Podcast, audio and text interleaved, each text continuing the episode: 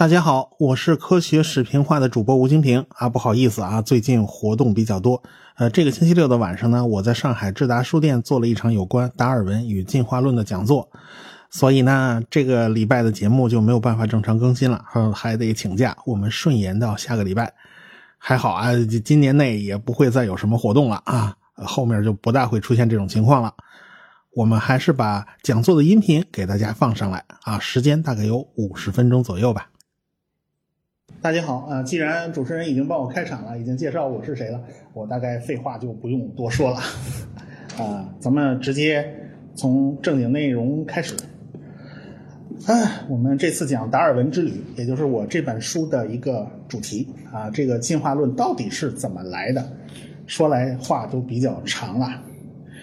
呃，中世纪的时候呢，基督教世界流行的呢就是这种说法，叫六天之内上帝创造了世界，这是圣经上说的。他怎么干的呢？是第一天说要有光，黑灯瞎火的不太合适，干活不方便，是吧？然后呢，第二天创造空气和水，第三天呢创造大地，第四天呢创造植物、水果这些乱七八糟东西，第五天呢创造天体和动物。第六天呢，创造出亚当和夏娃，放在伊甸园里，不许乱跑啊。然后第七天休息啊，这个这就是一个礼拜的来由啊，我估计就是这么来的啊。这是上帝当初就这么干的嘛。所以呢，他们就算啊，这个上帝那儿这个一天呢，估计折合成地上大概是一千年啊。这个你干了六天嘛，大概足够有六千年了吧？你再加上什么？大洪水啊，诺亚方舟啊，这些个乱七八糟的时间扣掉，结果这个巫学大主教他算了半天，算出来上帝造物啊是公元前的四千零四年晚上是呃四千零四年的十月二十三号晚上干的，啊这个有零有整的，还算的还挺精确的，是吧？但是那按照这个算法来讲，地球只有六千年的历史啊，所有生物也只有六千年的历史，这就是他们当时的理解。当时呢，正在整个学术界在在一起一个大的变化，因为哥白尼的天体运行论已经出版了，然后还有医学方面的书也在出版，就是说对整个那个教皇的这个这个权威啊，就构成了一定的威胁。对，而且呢，当时当时还有什么马丁路德宗教改革呀？那那贴了一张大字报，贴在那教堂门口啊。这个你为什么啊？你你教会怎么可以既卖点卡又收道具费？这个不可以的。我们玩游戏不是这么玩的。于是啊，他们就炸了窝，所以一切弄得乱糟糟的。好在呢，有些科学家呢啊，对这些都没什么没什么妨碍。有有些科学家研究的东西是人畜无害的。比如说呢，这位叫林奈，啊，林奈，呃，他在瑞典的那个钞票上印着呢，哎，他呢有一个贡献就是分类法，就是把这个动物、动物、植物这些乱七八糟东西呢分成界、门、纲、目、科、属、种，这样分下来，这样的话呢，大家分门别类的把它全部归类好了啊，这样整个整个才可以。呃，动物界、植物界，也就是博物学界啊，才可以实现书同文，否则的话，大家就是鸡同鸭讲。你讲的这个东西是个啥？我讲的是个啥？因为我们知道啊，就拿土豆为例啊，土豆叫马铃薯、洋山芋，哈，还有好多好多名字，各个地方叫的名字是不一样的。你说的到底是个啥东西？这就是同一种植物对应了很多种名字，这还没算成各个国家各种语言呢。你这怎么统一？这是第一个问题。第二个，有的时候一个名字对应了好多东西，比如说红木。什么叫红木啊？红木其实你真到植物分类上去一查，对应的是一大堆的木头，那都不是一个类，都都不是一个物种。你但是通通被叫做红木，这玩意儿就麻烦了。所以你必须实现一道非常好的命名法，才能把这个分门别类的工作进行下去。这就是林奈最大的一个贡献。他创造了一个叫双名法命名。呃，这个这个是个拉丁词，你叫我念我也不会念。啊，这个这个是什么东西呢？这就是智人的意思，前面是人啊，后面是有智慧的，就这两个字拼起来的。那这个词是啥意思呢？这个前面还是人喽，还是个人科动物喽，这是尼安德特人写成这么长一串啊，这个你想搞错都挺费劲的。呃呃，这是尼安德特人。再下一个啊，这这一大串这个看上去好高大上的样子啊，拉丁文我们都念都念不出来。是这个是个什么东西啊？这是白菜。啊，白菜写成拉丁文这么长，就是你你搞清搞得清清楚楚，就是你不会重名的。而且呢，现在这是双名嘛，就是他后面有的时候还把命名者自己给那个加到屁股后头啊，这是你命的名啊，将来错了找你。一般来讲呢，就不许用一个字母，一个字母是太太不行了。呃，唯一一个例外就是林奈他命名的东西，一个大 L 加一个点完事儿，就是这个，因为他是首创者嘛。所以他完成了这个工作，就是说，首先定出界门纲目科属种这些个分类，然后呢，他有双名法，这一下所有的东西可以分门别类的把它安放好。这一安放好，问题就来了。嗯，这就提出了第一个大问题，因为当时挖出了很多的古生物，就比如说在美国挖出了巨大的骨头，这个骨头到底是个什么玩意儿？好像我们地球上没有任何一个物种。是跟这个骨头是相符合的，比如说挖出巨大的象的骨头，这到底是怎么回事？当时呢，美国的总统杰斐逊啊，他觉得，呃，在我们荒蛮的西部，这些个动物应该还在活蹦乱跳的生存着啊，它不应该是死的，呃，不应该是死掉的，呃，应该是还在我们地球上存活。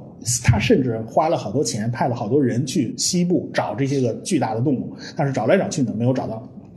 这个时候呢，是法国的著名的博物学家居维叶，他解决了这个问题。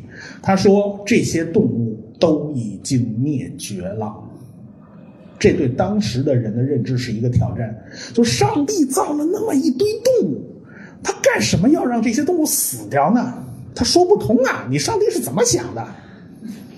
他当时发现了一种一种东西，就是我们现在看到上面的这个。上面的这个是，呃，应该是那个猛犸象的下颌骨，下边这个是亚洲象的下颌骨，也就是印度象的下颌骨。这两个下颌骨完全是不一样的，但是它们好像长得都都很像，都是个大象的模样嘛，都是有两个长牙，但是都是有鼻子的。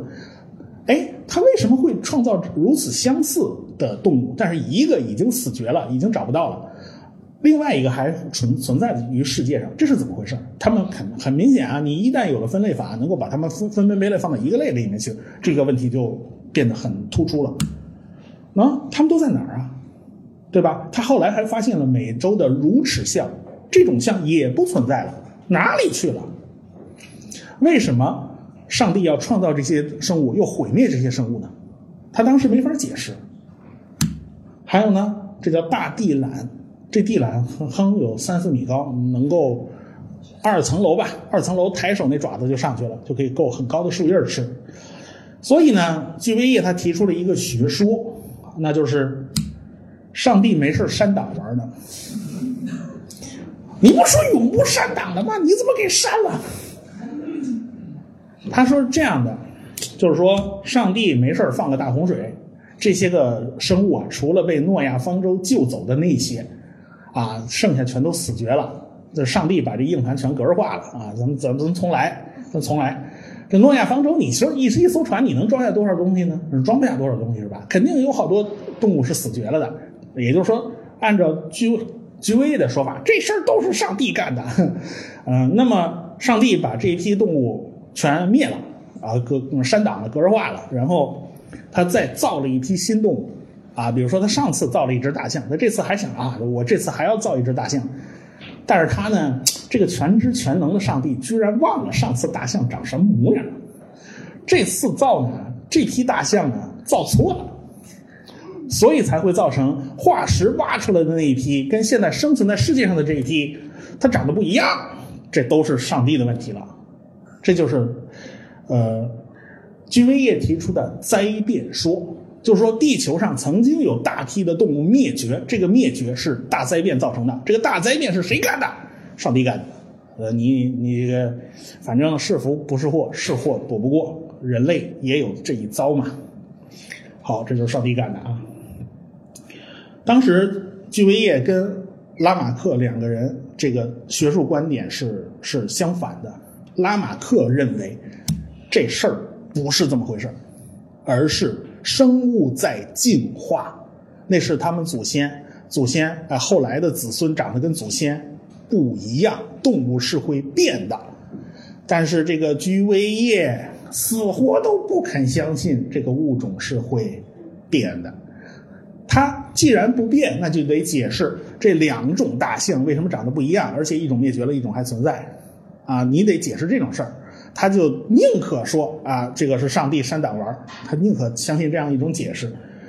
嗯，这个拉马克呢，就是他对拉马克采取的是默杀的态度，就是说黑不提白不提，反正你写的书都发表不出去，你写的文章全部通不过，OK，大家都不知道你的声音。拉马克呢讲的，他提出的第一个观点就是物种是会变的，大家都在争上游。什么叫争上游？就是物种总是从低级进化到高级。这这话听着很耳熟啊，我们好像小学小学的时候那个课本上都是都是中小学的时候课本上都是这么进这么教的。好啊，还有一条用进废退，就是说你锻炼身体，你的肌肉就会发达，对吧？这个很好理解啊，是吧？这个你努力锻炼的话，你的身体就会好，似乎很符合直观的这种感受。还有一条叫获得性遗传，就是说你练出了这一身腱子肉以后，你得能传给你的孩子。如果你的孩子清空了，从零开始了，那那你这锻炼身体不白干了吗？这不能这样，他一定得是这个能转账才行，对吧？你你必须能转账，也就是说，那呃，这个拉马克特喜欢长颈鹿这种动物。你看长颈鹿啊，啊。爷爷那代就是开始努力伸脖子啊，这个够树上吃的。然后呢，长长了一点了，你努力嘛，总会有有见效的嘛，你总会长长一点。好，到这个长长的这个特征会传给儿子的，儿子继续努力，继续伸脖子，又长长一点，然后就子子孙孙无穷匮矣，然后终于长到六米多高。这个长颈鹿是很有意思的一个动物，你知道吗？它。你有蚊子、苍蝇，它它虽然一身皮很厚啊，它那长长颈鹿的皮，狮子、老虎咬着都费劲，但是呢，它有一些那个比较薄弱的地方，比如说嘴唇、鼻孔、眼睛窝这种东西，蚊子要叮啊，它想赶蚊子，它怎么办？它没办法，它那个三米多长、像竹竿长的大长腿，你翘起来赶蚊子，你死了这份心吧。呃，他怎么办呢？他只能靠舌头，舌头伸出来舔，然后去湿润眼球之类的，就这种事儿他干，知道吧？当然，他那个三米多长的大长腿也很厉害。那老虎、狮子，你敢冲上来，啪一脚给你踢出去。但老虎、狮子也很亏，因为长颈鹿太高了，窜起来一抓没抓着上面。所以这个长颈鹿它是在草原上还是还是很厉害的。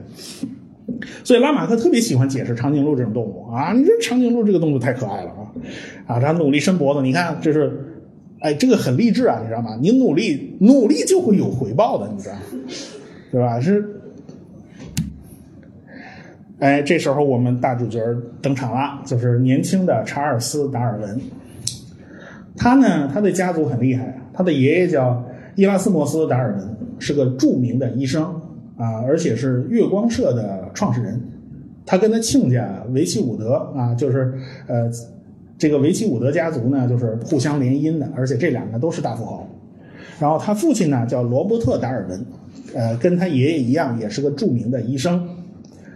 呃，所以呢，人家达尔文是标准的富二代啊，但是这个富二代真的跟现在这个富二代跟呃真长得是不太一样。当时他们很有钱呐，这个维奇伍德我得讲一讲，讲一讲，就是他们家是做陶瓷的，知道吧？他们家那一代发就是在欧洲人手里发明了一种洁白的发亮的陶瓷，就是古瓷，是人家发明的。但是就是中国的陶瓷技术流传到欧洲以后，他们花了他妈一百多年，卯足了劲，终于把这个技术给给攻破了。然后他们就开始维希伍德家族就开始做瓷器，做瓷器以后，他把所有的工序分解，就流水线生产，所以他最后那个瓷器到了薄纱一样的那种程度。可以做成那纱网那种那种结构，最后成了英国皇家的御瓷，人家到现在还是还是不错的。不过他那公司好像最近卖掉了，所以这个这个家族他非常有钱所以达尔文可以从小就衣食无忧，你爱干什么干什么。啊，当然他从小最喜欢的事儿还是抓虫子，他就完成了一次环球航行，跟着贝格尔号，然后贝格尔号是去测南美洲的这个呃做土地测量，所以他在南美洲转的比较仔细，在其他州呢就转的比较松散。他先从英国的普利茅斯出来，然后呢中间到了亚速尔群岛，到了佛得角，然后到了巴西的巴伊亚。很有意思啊！巴西这个屁股后头是撅出来一块，看这地图上，所以呢，当时划分教皇子午线的时候呢，就把这个这块给剁给了葡萄牙，就是说西班牙跟葡萄牙这两个国家争啊，就就我们大航海很厉害啊，全世界海洋都是我们的，这两个国家吵啊，就得画个势力范围啊，最后找教皇帮忙，教皇说我在地中那个大西洋里面给你画条线，这边是西班牙的，你们就一路向西啊，这边是葡萄牙的。结果呢，西班牙很爽，结果一看不好，巴西那屁股被葡萄牙剁了去了，所以他们巴西有一部分人是说葡萄牙语的，所以很有意思。这巴伊亚就是巴西最早的一个当过巴西的首都，也是一个当时著名的名城。然后到了里约热内卢，到了蒙德维利亚，蒙德维利亚就已经不是巴西了。然后到了福克兰群岛，福克兰群岛就马尔维纳斯群岛，英国跟阿根廷还在那打过一仗啊。在这儿，然后到了南美洲的火地岛，一路穿过去。从火地岛和南美大陆之间有一个很小的叫麦哲伦海峡，从那儿穿过去。当时啊，就是呃，从古代古希腊那些先贤呢，都觉得南北是对称的。地球上看地图，怎么大陆全在北边呢？南边怎么那么空呢？他就觉得。不对，一定是南北对称的，所以他们认为在南美洲最尖端应该还有个接接接下来一块，应该有个南大陆。所以呢，当年麦哲伦从这个麦哲伦海峡穿过去的时候，他认为这边是南美洲大陆啊，那边应该也是一个大陆，中间这是一个唯一能通过的海峡，所以西班牙人总是从这个海峡穿过去。结果等到英国的海盗德雷克啊被人家西班牙人到处追杀，他把西班牙人那个船给抢了嘛，结果。人家说我就在麦哲伦海峡堵口，我我堵死你。结果这个德雷克说，我我那好啊，我往南走走，一走发现原来南边根本就不是个大陆，是个比较大的岛。哎，中间这个这个是跟南极洲之间是德德德德雷克海峡，就是以他名字命名的嘛，他从这儿钻过去的嘛。这个德雷克海峡是浪非常大，而且呢风暴非常强，所以一般也不走这儿，一般都是从那个。那很很窄的麦哲伦海峡这儿就走，结果到了火地岛。火地岛呢，嗯，那个船长菲斯罗伊啊，还带了几个土著人，把他们带回伦敦啊。菲斯罗伊家也挺有钱的，就是供他啊，你们学英语啊，穿西装啊，打领带啊。那哦那时候还没领带，大概是，反正就是穿燕尾服啊，这拿刀拿叉吃西餐，一个个的。结果送回火地岛啊，等他。那那个达尔文他们绕地球转了一圈，再回火地岛，再看看这几个土著人有没有带领当地人什么致富奔小康啊？发现没了，这帮土著人又恢复到原来了。所以达尔文当时心里还挺失望的。哎呀，真是烂泥扶不上墙啊，这没办法呀。他在火地岛，然后呢就到了这边的瓦尔帕莱索，瓦尔帕莱索就是到智利这边的，智利就到太平洋了。太平洋他在这儿碰上了火山，碰上了大地震，就在智利。啊，然后呢，他到了利马，利马以后呢，就这个四个将军打起来了。这个你们打起来干什么呢？你凑一桌麻将多好吗，这是。结果就就啊，那就不能上岸，嗯，就去了加拉帕克斯群岛。这就是他在南美洲这这边，他南美洲站在这边特别仔细，其他地方呢都是呃浮光掠影的。到了加拉帕克斯群岛，就发现哦，这个岛很有意思。每个岛上出产的东西都不一样，哎，它每个岛上出产的东西都不一样。它在这个群岛里面绕了绕绕的航线还挺复杂。第一个，这个呃左上这个，这是一种呃企鹅，这就是恨不得最靠北的一种企鹅，它居然在北半球，因为加拉帕戈斯是是在北半球，它生活在那儿。你不要以为只有南南极洲有企鹅。这还有什么海鬣蜥啦、螃蟹啦、象龟啦，乌龟给他留下很深刻的印象，因为每个岛上的乌龟都不一样。有这样的啊，这个乌龟龟龟龟壳长得跟信封似的；还有一种是背上有个坑，就是说这个这个背上就像个马鞍子一样，还有人骑在这乌龟背上。还有呢，就是乌龟长得像钢盔一样，那个特别圆。每个岛上呢都不一样，哎，当地人只要搂一眼就知道了。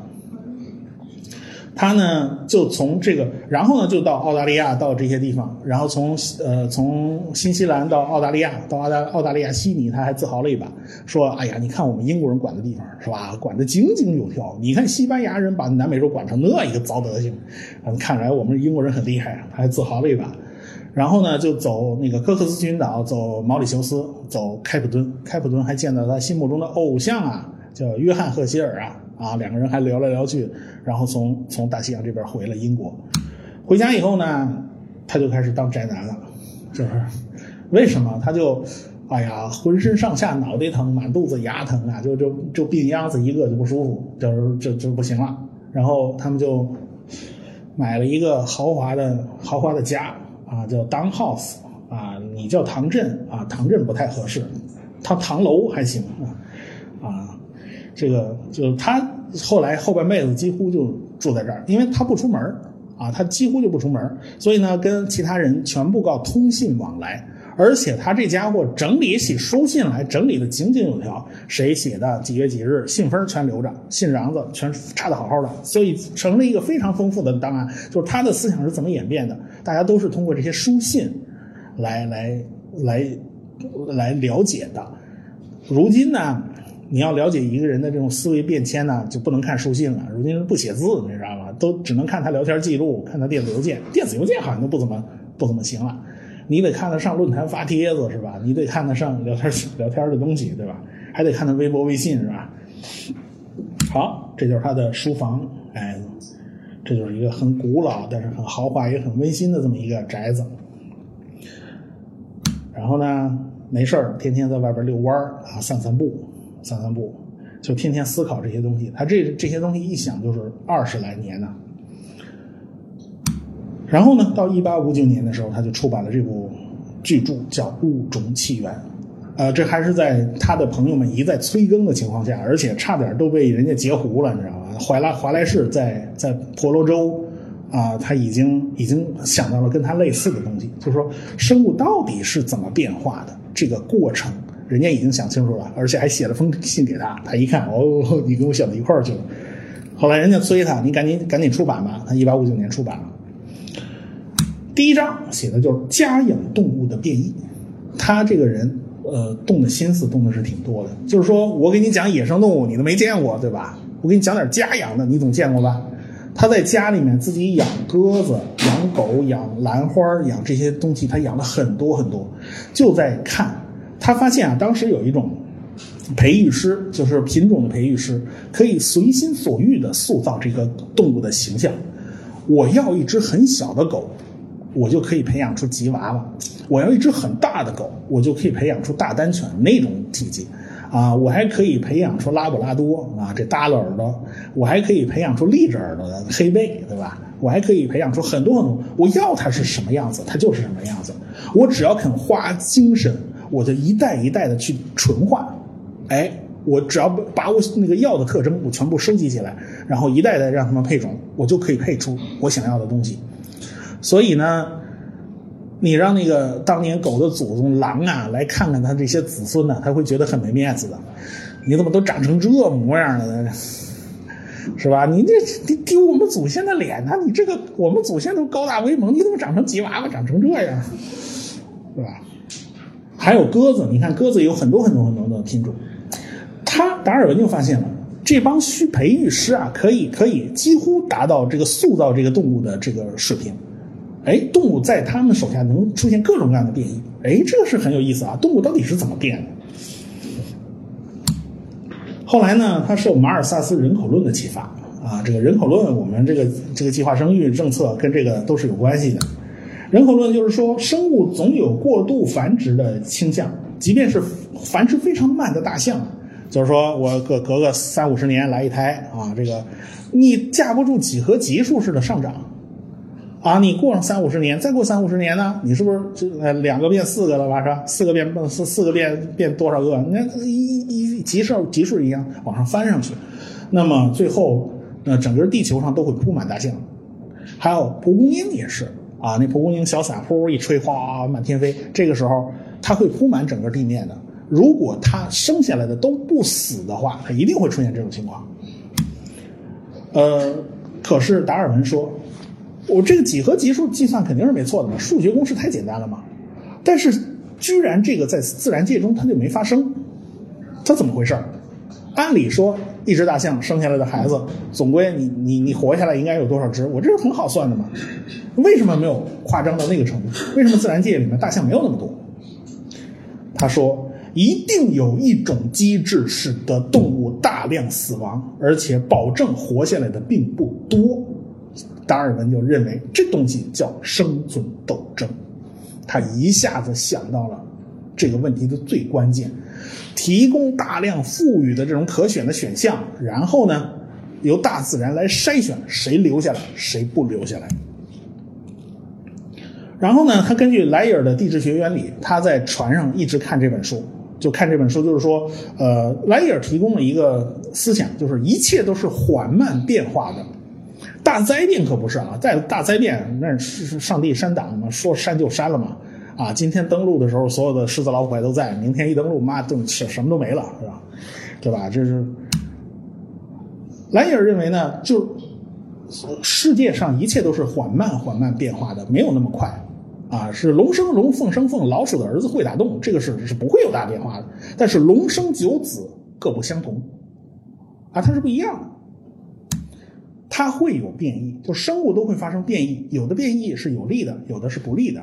变异是可以遗传给孩子的，哎，这都是当时观察到的东西，哎，然后呢，有利的变异会获得更强的竞争优势，有机会留下更多的后代。具有不利的那个变异的那个体呢，就被淘汰，这就是自然选择。也就是说，物竞天择，适者生存。这叫达尔文。通过这种思维方式，他就把他的这个逻辑啊，已经都理顺了。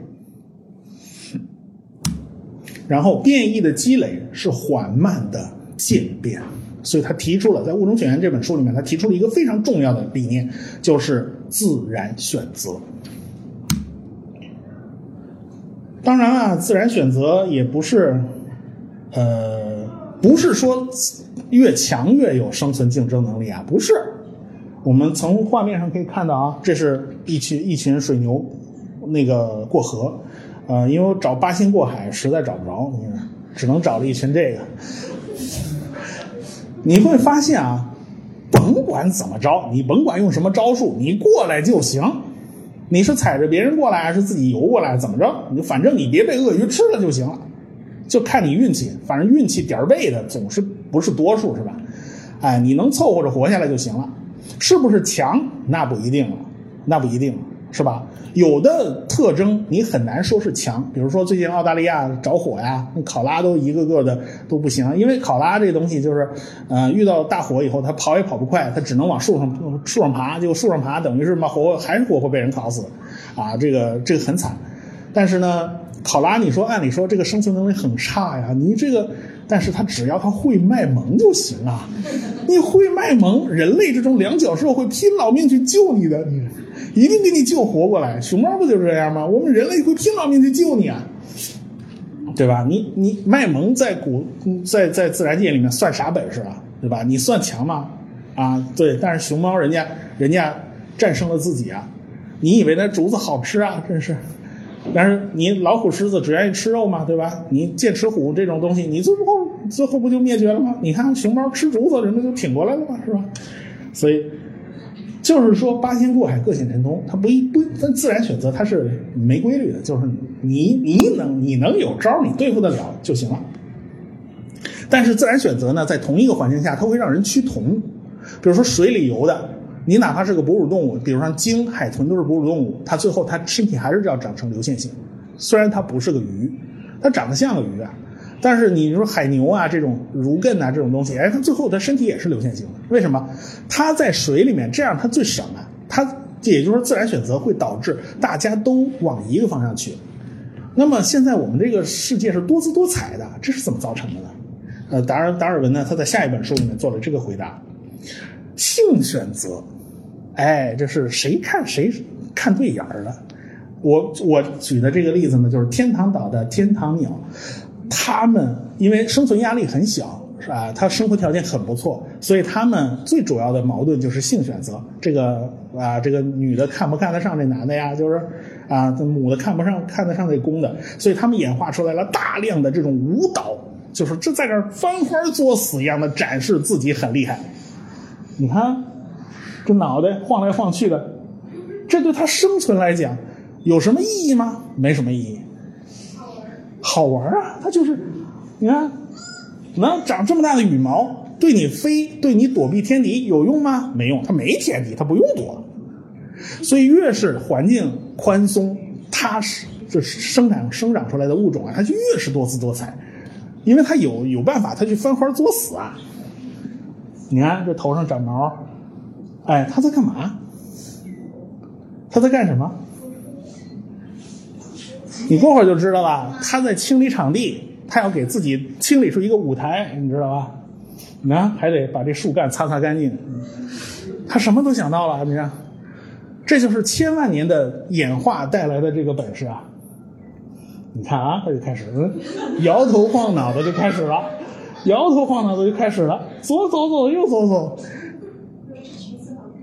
好看吗？这天堂岛的极乐鸟，因为它实在是没什么没什么天敌啊，它它就可以尽情的绽放。它长成什么样的，反正它都死不掉。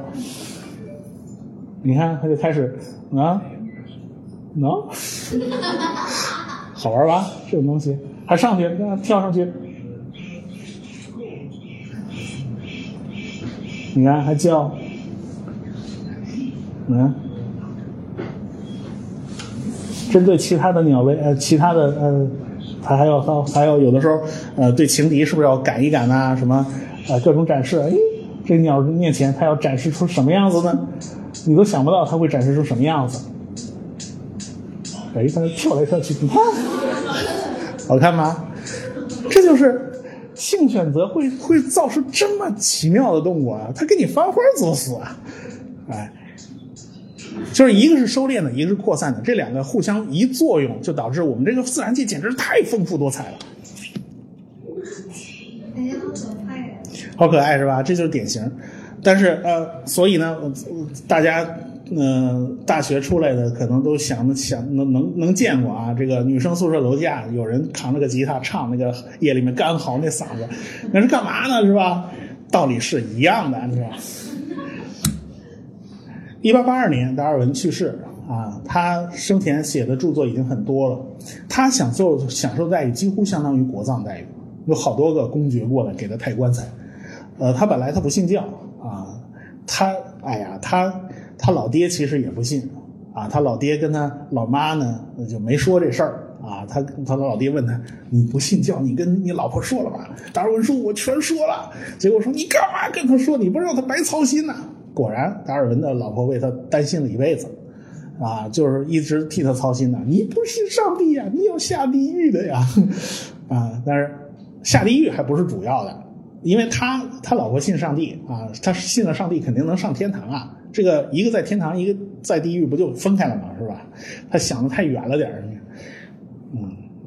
最后呢，达尔文是被呃葬在了那个威斯敏斯教堂啊，里面有他一块碑。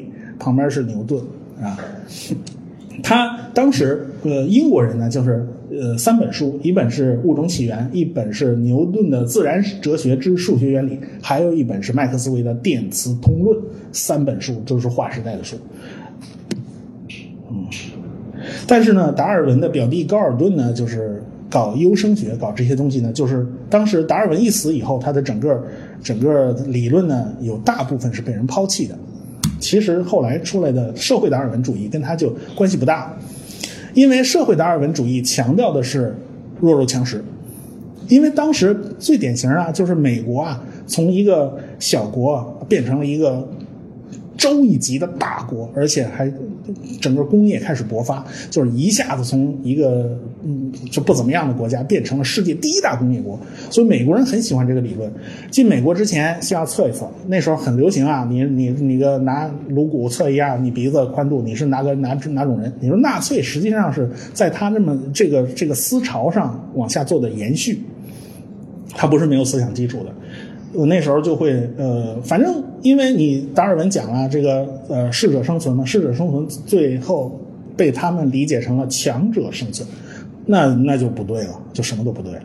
而且呢，他们嗯、把达尔文的自然选择随机变异，就是说物种都会发生随机性的变异，然后呢哪个能留下，哪个不能留下，这个是看大自然呃呃看你运气好坏啊，看大自然的选择。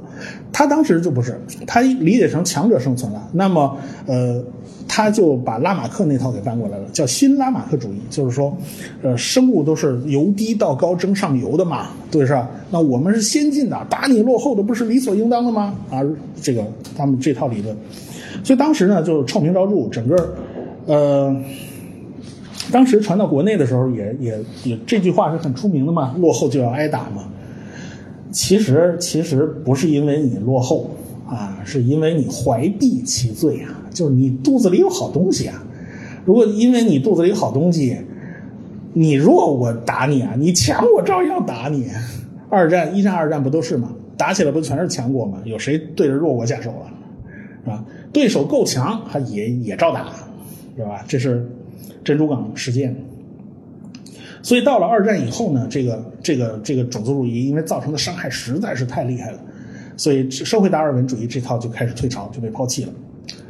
嗯，正好到了一九四五年，差不多这个时候，就是整个进化论走向了现代综合，就是说，第一个把遗传学纳入纳入进来了，因为达尔文不知道。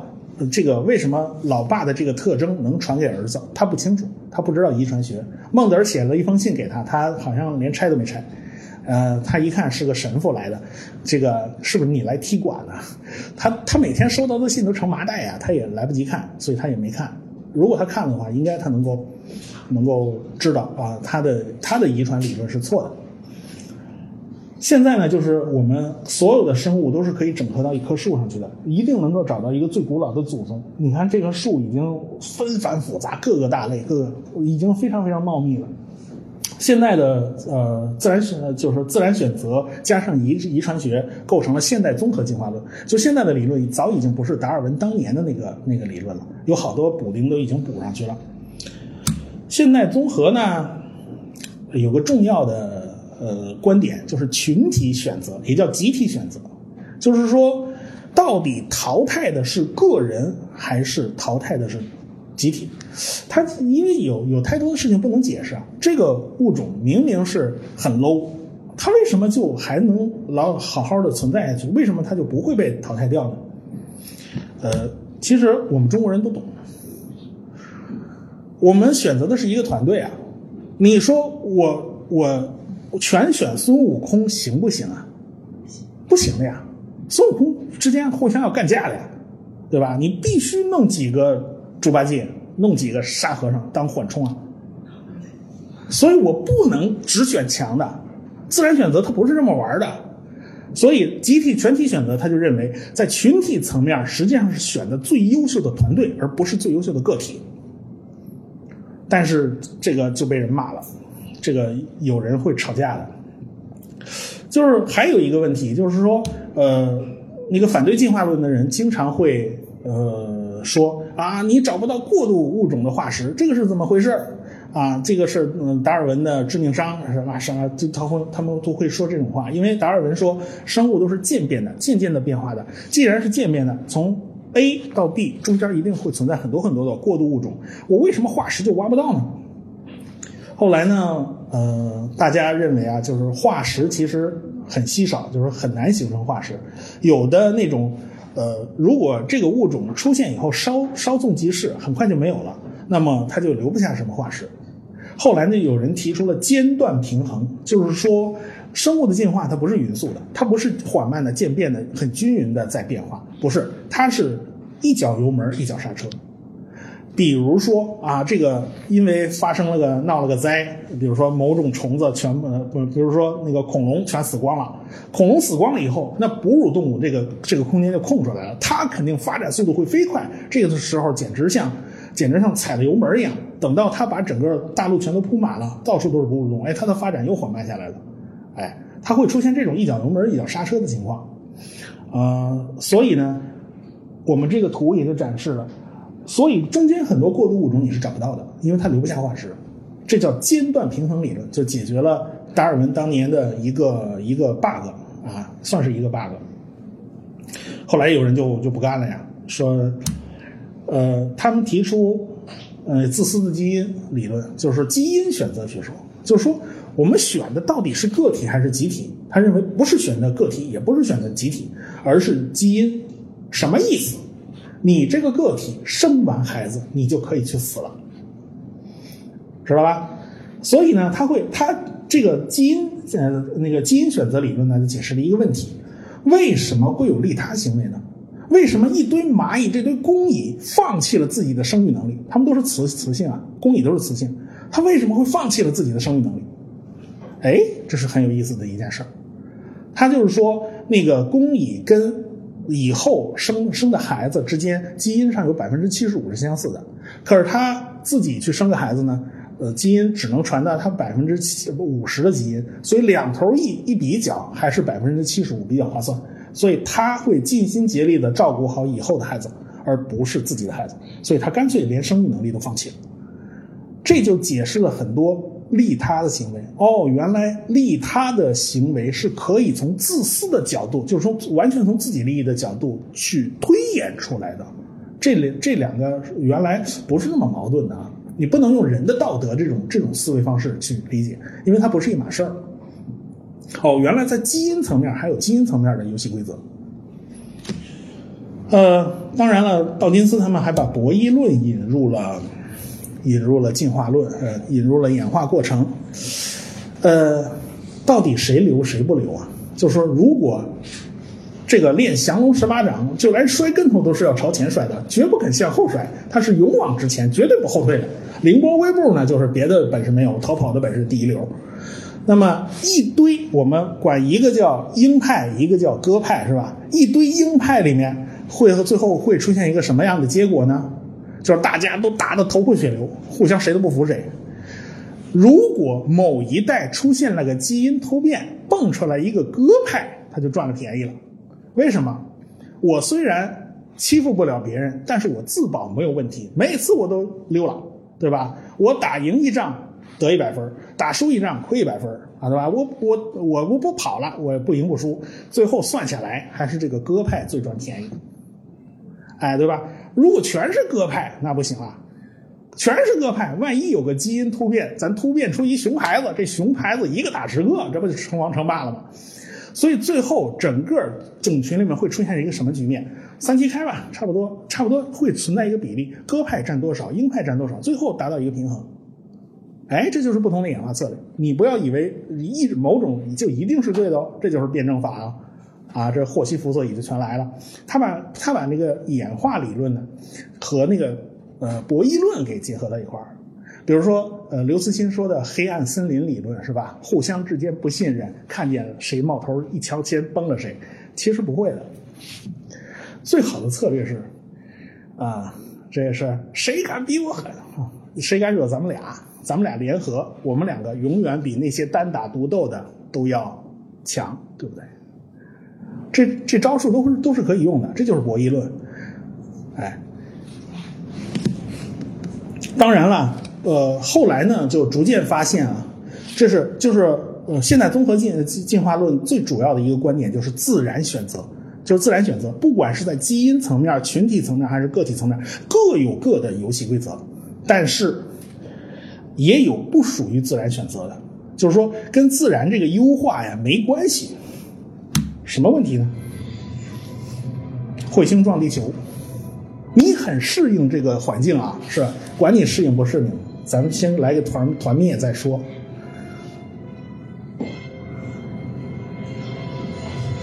哐！一颗撞上去，哦，你你生活的很优势啊，很很适应这个环境是吗？对吧？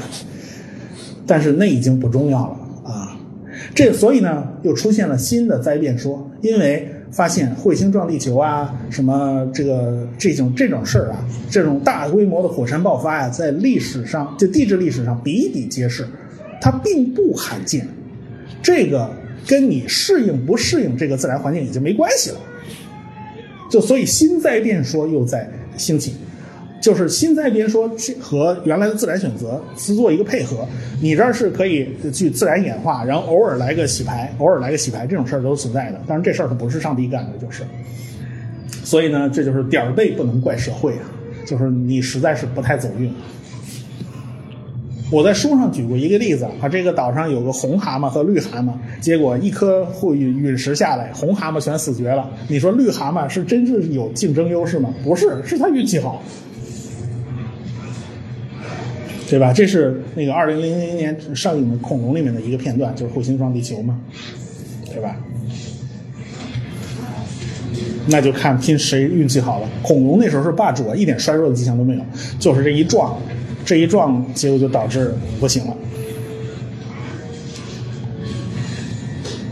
对吧？好，我们不看了。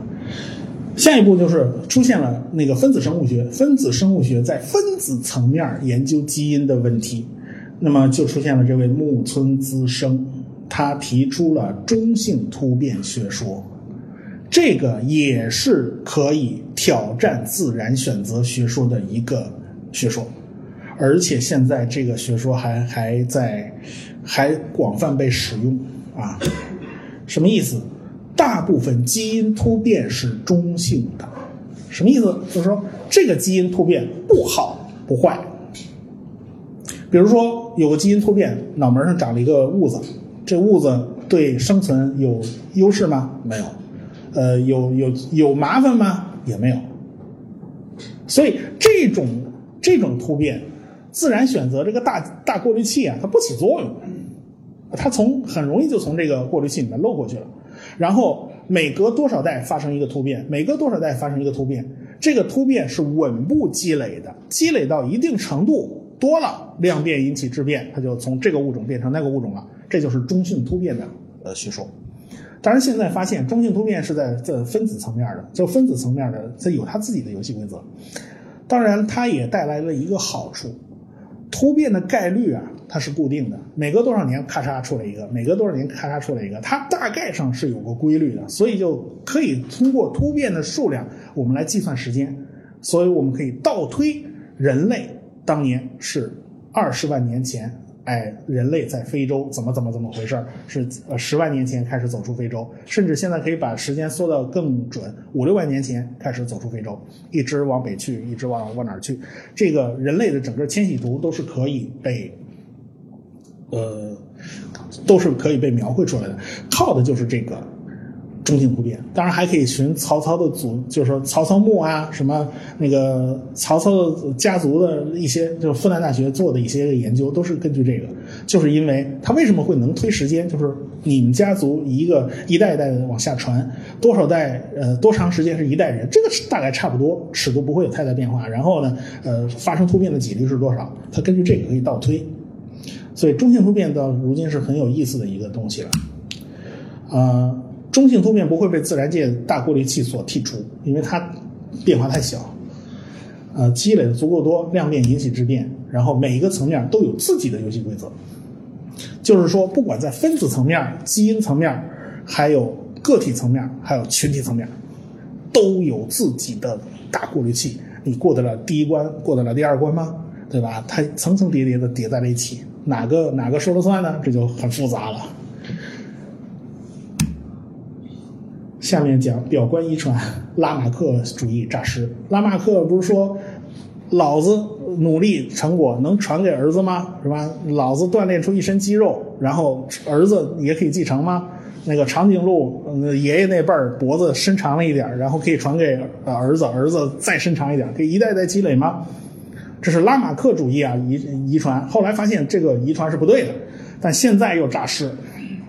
当然不能叫拉马克主义诈尸，就是有点有点回呃，准确说是又有点像拉马克当年那个意见，因为出现了表观遗传。表观遗传就是说我在基因上给你加个锁，加上锁以后，这个基因就就不管用了，就不表达。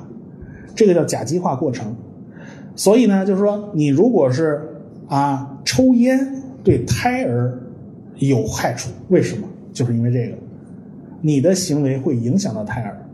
这个呢，但是它有一个问题，这个遗传啊，它会传个一代、两代、三代，传几代以后它就消失了，因为它是个临时性的补丁，我要靠自然选择对应对这个呃环境的突发性的变化，我没有办法，但是我可以临时打个补丁来应对，所以这是对现在遗传学的一个一个有力的补充吧。所以呢，就是嗯。有了这些东西呢，就是大概自然选择整个体系已经已经建立了。它这个游戏到底是怎么玩的？最后呢，就是这些游戏规则造成了我们有一个多姿多彩的世界啊！这个这个世界真是太美了，有这么多生物啊，有这么多精灵陪伴在我们的身边呢。你看，这是多多美的动物。这是联合国在油管上放的一段视频。只有保证这种多样性，我们才有的挑。当面对复杂的形势变化的时候，我们才有所选择，对吧？你如果全整齐划一，我们就没得挑了呀。嗯文化也是一样，越是越是盛世，哎，它那个环境越宽松，出的稀奇古怪的各种各样的人越多，哎，什么职业他都能活得下去。啊，如果是环境很严苛的话，很多职业是活不下去的。啊，你说宠物医院这种这种事儿，你你如果碰上个大饥荒，那狗都吃了，你还医医啥呀？对吧？是吧？所以我们对进化论为什么要理解？因为它是一个复杂世界的游戏规则。过去的时候，嗯。就是很多人从不管从科学上从哲学上，他是信奉的是机械唯物主义嘛，就是觉得这个世界都是按照既定的轨道去运行的。但现在看来，这个这个运行规则太复杂了，远不是你能够用机械的方法去推算的！它真正是动态的，不断出乱七八糟的新花样，不断的被整个大过滤大过滤器所筛选啊，它的。这个过程啊，远比我们想象的要复杂，而且呢，它时时间长了以后，发现这种演化的效率比人为的设计的效率还要高，啊，还要高，很厉害。我们所以才看到这么多姿多彩的一个世界，这是你人为设计都设计不出来的。好，我就讲这么多吧，大概五十分钟。